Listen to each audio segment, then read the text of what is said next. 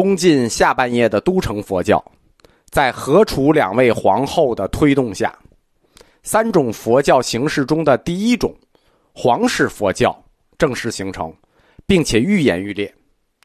东晋皇室经常邀请名僧讲学，这种邀请分为两种：一种是请到内廷，给皇帝、皇后和门阀权贵们讲经；一种是由皇室出资。举行面向大众的公开讲经会，在这个阶段讲的经主要是般若经。同时，皇帝和皇后大量的施舍金钱，捐修庙塔、尼姑庵等等修行场所。一时间，门阀大士族出资请高僧讲解般若经和捐钱修庙，在京城形成了一种时尚。皇帝。晋哀帝也好，晋简文帝也好，晋孝武帝也好，以个人身份亲临法席听高僧讲经，也并不鲜见。东晋下半叶的皇室佛教被推向高潮，它经历了三个阶段。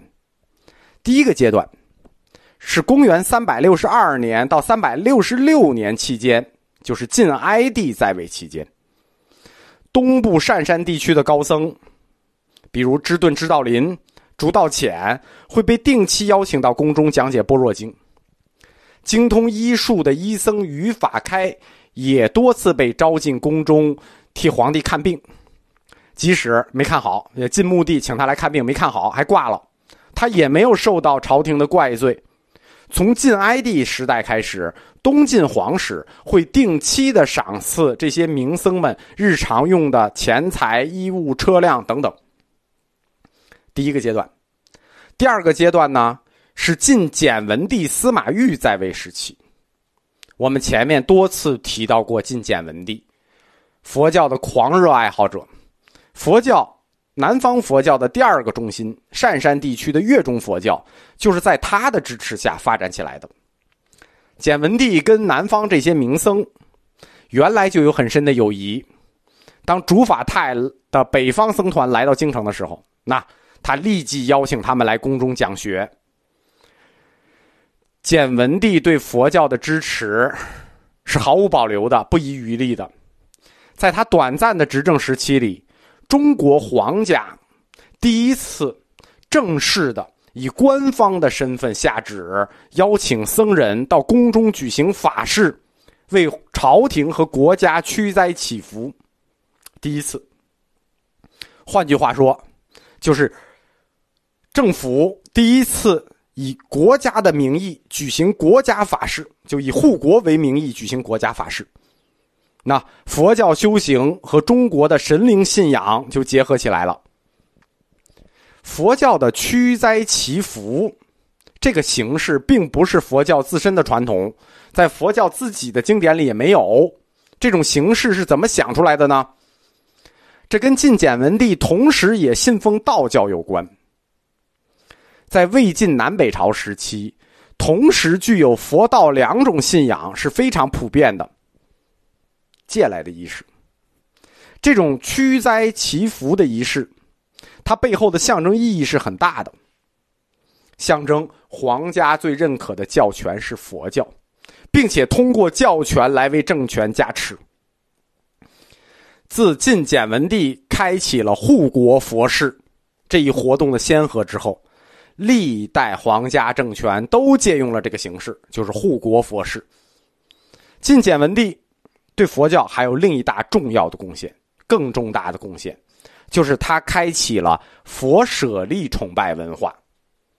崇拜佛舍利是佛教文化的一大主题，我们后面会专门讲。根据《高僧传》记载，晋简文帝在位时期。在南京长干寺的地宫发现了一个石盒，有金银二匣，其中金匣内有舍利三枚，被认为是佛经中记载的阿育王所起八万四千佛塔中的一个。就是每个舍利起个佛塔嘛，阿育王起过八万四千佛塔，我在这个《简明印度史》里讲过。自此，就是晋简文帝的发现，就开启了在中国地区寻找阿育王佛塔和佛骨舍利的运动。我们今天遍布中国各地的佛舍利遗迹，都是由晋简文帝发端的。东晋都城佛教的第三个阶段，也是它的最高潮。我们说它推向最高潮是三个阶段，第三个阶段的最高潮是晋孝武帝受戒时间。晋孝武帝，他登基的时候是个小孩才十岁，一直到了公元三百七十六年之前，都是由楚算子皇太后充当摄政。这个小孩的皇后是谁呢？晋孝武帝的皇后是王家的荆州将军王公的妹妹小王皇后，琅琊王氏家族，对吧？崇佛是有传统的，对吧？东晋。乃至整个中国史上支持佛教的第一家族就是王氏家族。小王皇后率先皈依，法号叫做法会。公元三百八十一年，佛教在东晋皇室取得的成功达到了顶点。根据《晋书》的记载，春正月，帝初奉佛法，立精舍于殿前，引朱砂门以居之。帝从受五戒，敬以施礼。春正月指的是公元三百八十一年的二月至三月，帝初奉佛法，立经舍于殿内，在皇宫里立经舍，从受五戒，这是一个非常明确的记载，受戒了。高僧传也印证了这一事实。晋孝武帝受戒事件，就是他皈依佛法这件事情，是南方政权的皇帝成为佛教居士的正式官方记录，因为他记在禁书里了嘛。而且，此时的南方政权代表的是中国，因为北方政权的统治者都是胡族，对吧？按我们的那个时代的看法，就不算中国人，蛮夷。我们前面课里讲过，书画皇帝晋明帝，他是第一个皈依的居士皇帝。讲的时候就说了，证据很不充分，是四海洗澡尺在回忆录中记载的。那他个人的回忆录就两个问题：第一，他不能算正史，对吧？你个人的回忆录。第二，他是个孤证，因为只有他写了。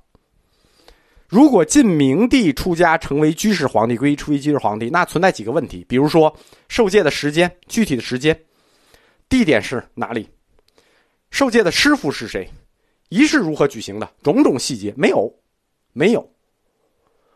我们只是抱着相信洗澡池作为一个历史学家的诚实，我们说。第一位居士皇帝是晋明帝，其实从官方角度来看，第一位居士皇帝是晋孝武帝。因为相比晋明帝，晋孝武帝的皈依是具有重大历史意义的，他是有正式官方记载的《晋书》里记载的第一位。皇室佛教，它历来有一个共同点，什么呢？就是宠信密教、神通、法术、预言等等。这从晋孝武帝的皈依也能看出来。魏晋南北朝时期，中国的密教尚未成型，处于杂密时代。但是，很多神僧会秘术，就是密教没有成，但秘术已经有了，杂咒已经有了。晋孝武帝同时拜了两位师傅，作为正式的国师，那就是第一代正式的佛教国师。一位，据说是有神通的胡僧。知谭月，一位是我们讲过的本土神僧竺法旷，正式受戒皈依，那他叫什么？他就不是一般的皇帝，他就叫法王。晋孝武帝他作为法王的名声，远播到我们中国所能了解的世界边界，能有多远有多远？这有历史遗物可以作证。远在天边的西兰国国王，就是斯里兰卡的国王啊。显然是感佩这位中国皇帝的宗教热情，他专门遣沙门出使中国，献上了一尊四尺高的玉座金佛。后来，刘宋王朝取代了东晋，晋孝武帝的这座玉佛就流落到了宋武帝刘裕的手中。在电视剧《潜伏》里头，余则成抄了汉奸的家。抄出来以后送给刘站长，说这是刘玉府上的玉座金佛，那个还真有奇物，那还真是真的，那是不是给吴站长了，我们不知道啊，就历史上真有这个东西。法王尽孝武帝的虔诚，最终巩固了佛教在中国的地位。佛教作为一种教义，也作为一种宗教组织，在中国的皇室存在。取得了正当性和合法性。